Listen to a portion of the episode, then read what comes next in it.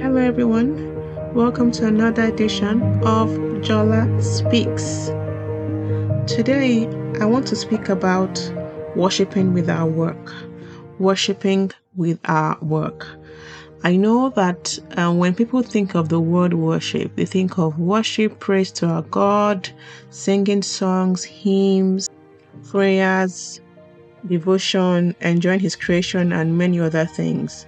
But one very important and key way to worship God in our day on a daily basis is, also through our work. So, to go into this, as usual, I'm going to start with the Bible scripture and go into the discussion.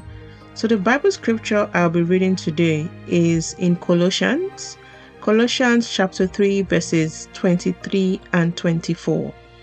And I'll be reading from the trans the, the Passion Translation and also a bit of the uh, Message um, Bible. So I read Colossians 3, verse 23. Put your heart and soul into every activity you do, as though you are doing it for the Lord Himself and not merely others. for we know that we will receive a word, an inheritance from the Lord as we serve the Lord Yahweh, the Anointed One. A disciple will be repaid for what he has learned and followed, for God pays no attention to the titles or prestige of men. And for the message translation, it says, it may be a client, it may be um, your employer, it may be someone that you're working for, someone that you're serving. That's the best word to use. Do your best. Work from the heart of for your real master, for God. Confident that you will get paid in full when you come into your inheritance. Keep in mind that the ultimate master you're serving is Christ. The stolen servant who does shoddy work will be held responsible. Being a follower of Jesus does not cover bad cover up bad work. One thing to actually say on this point is before I start is a, a lot of people title the word servant as demeaning and bad. But what is a servant? A servant is someone who serves. That's it. So as a leader, you can be a servant. As an employ, employee, employer, you can be a servant. As long as you're, ser- you're serving in one way or the other. And everybody is serving in one way or the other. You could be serving your family, you could be serving your employer, you could be you could be serving your employees, in so many ways, everybody is in a way form of or a servant. So now let's go into the into the actual discussion.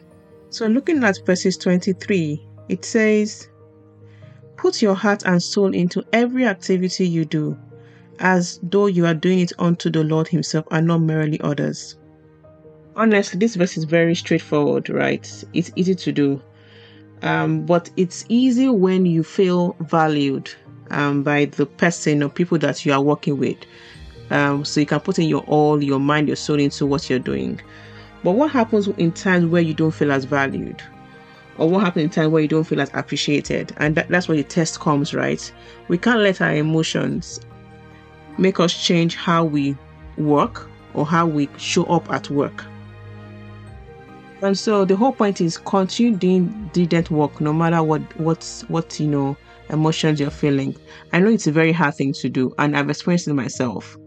But I find that there are so many benefits of being diligent. And the first one I would say is when when you when you do diligent work, you are shining your light where where you are in that um, office, in that sector, whatever you're doing with a client, especially when the times are hard. And as you shine your light, you are beginning, you have been an ambassador of Christ to these people that you're serving. So, in the end of the day, by doing that, they are seeing the light of God and, how, and how God is working through you.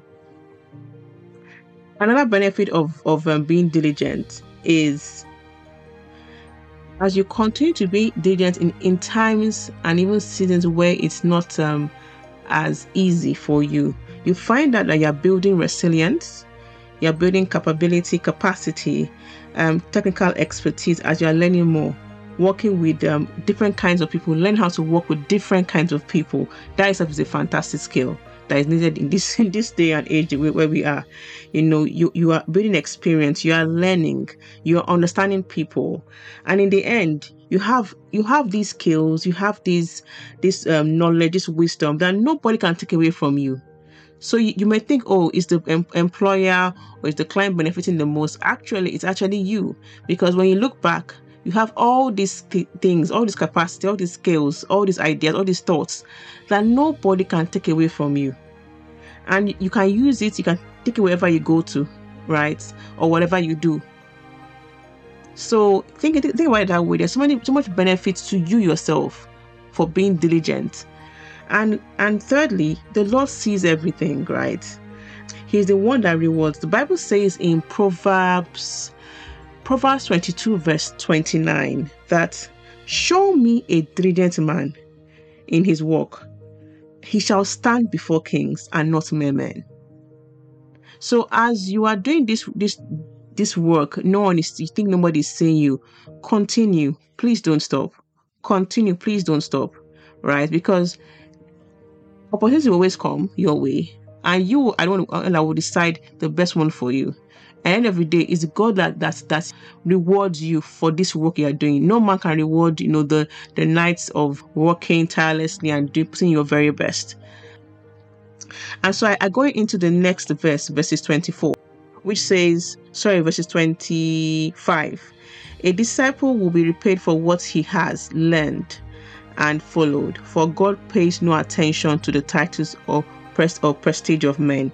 And that's from the TPT version. I also want to read particularly the, eh, the message version, which says, The sullen servant who does shoddy work will be held responsible. Being a follower of Jesus does not cover up bad work. I feel like saying this thing like 10 times because I feel like in my life I've experienced a lot of people thinking that because they are Christians, because they are Christ-like, because they pray, because they are sons of God, they they can get away with anything. No, that is the main reason you should because you want to shine your light. Yes, God gives you the wisdom. God gives you the strategy that you need. God gives you the thoughts, you know, all those things you need to shine. But if you don't use them, then what's the point? You still have to use them and do the work as God has asked you to do. Because I find that a lot of people use it as an excuse. Oh, don't worry, I'll pray about it. You have to still have to work, and you have to work really well. God obviously gives you the ideas and thought process that you need to do excellently well. I have no doubt about it. But that work needs to be done by you. Being a follower of Jesus does not cover bad work. Please remember this. It's so important. Don't think that you can get away with doing bad work because you are a follower of Jesus. It will it will expose even faster than anyone else. You are meant to be an ambassador of Christ. Be that by the, by being diligent in your work, not by giving excuses, things to fall on your lap. No, my dear, you have to do the work. Opportunities come, but if you're not ready for the opportunities, they will go. Right? But yes, that's it from me today. I hope this blesses you. And you will hear from me tomorrow. Have a wonderful evening. And um, just before I go, I want to say a short prayer that anyone that may be going through any tough time in whatever they are doing in their businesses, with clients, with work, whatever area or space you you are. And the Holy Spirit calms your heart, gives you peace, gives you wisdom for the actual situation you're going through, gives you clear understanding and instruction on what to do during this time. And at the end, you look you look back and say, Wow, indeed, God, God came through at this point in time for me. In Jesus' name we've prayed. Amen. Have a wonderful evening. God bless you and I love you. Bye.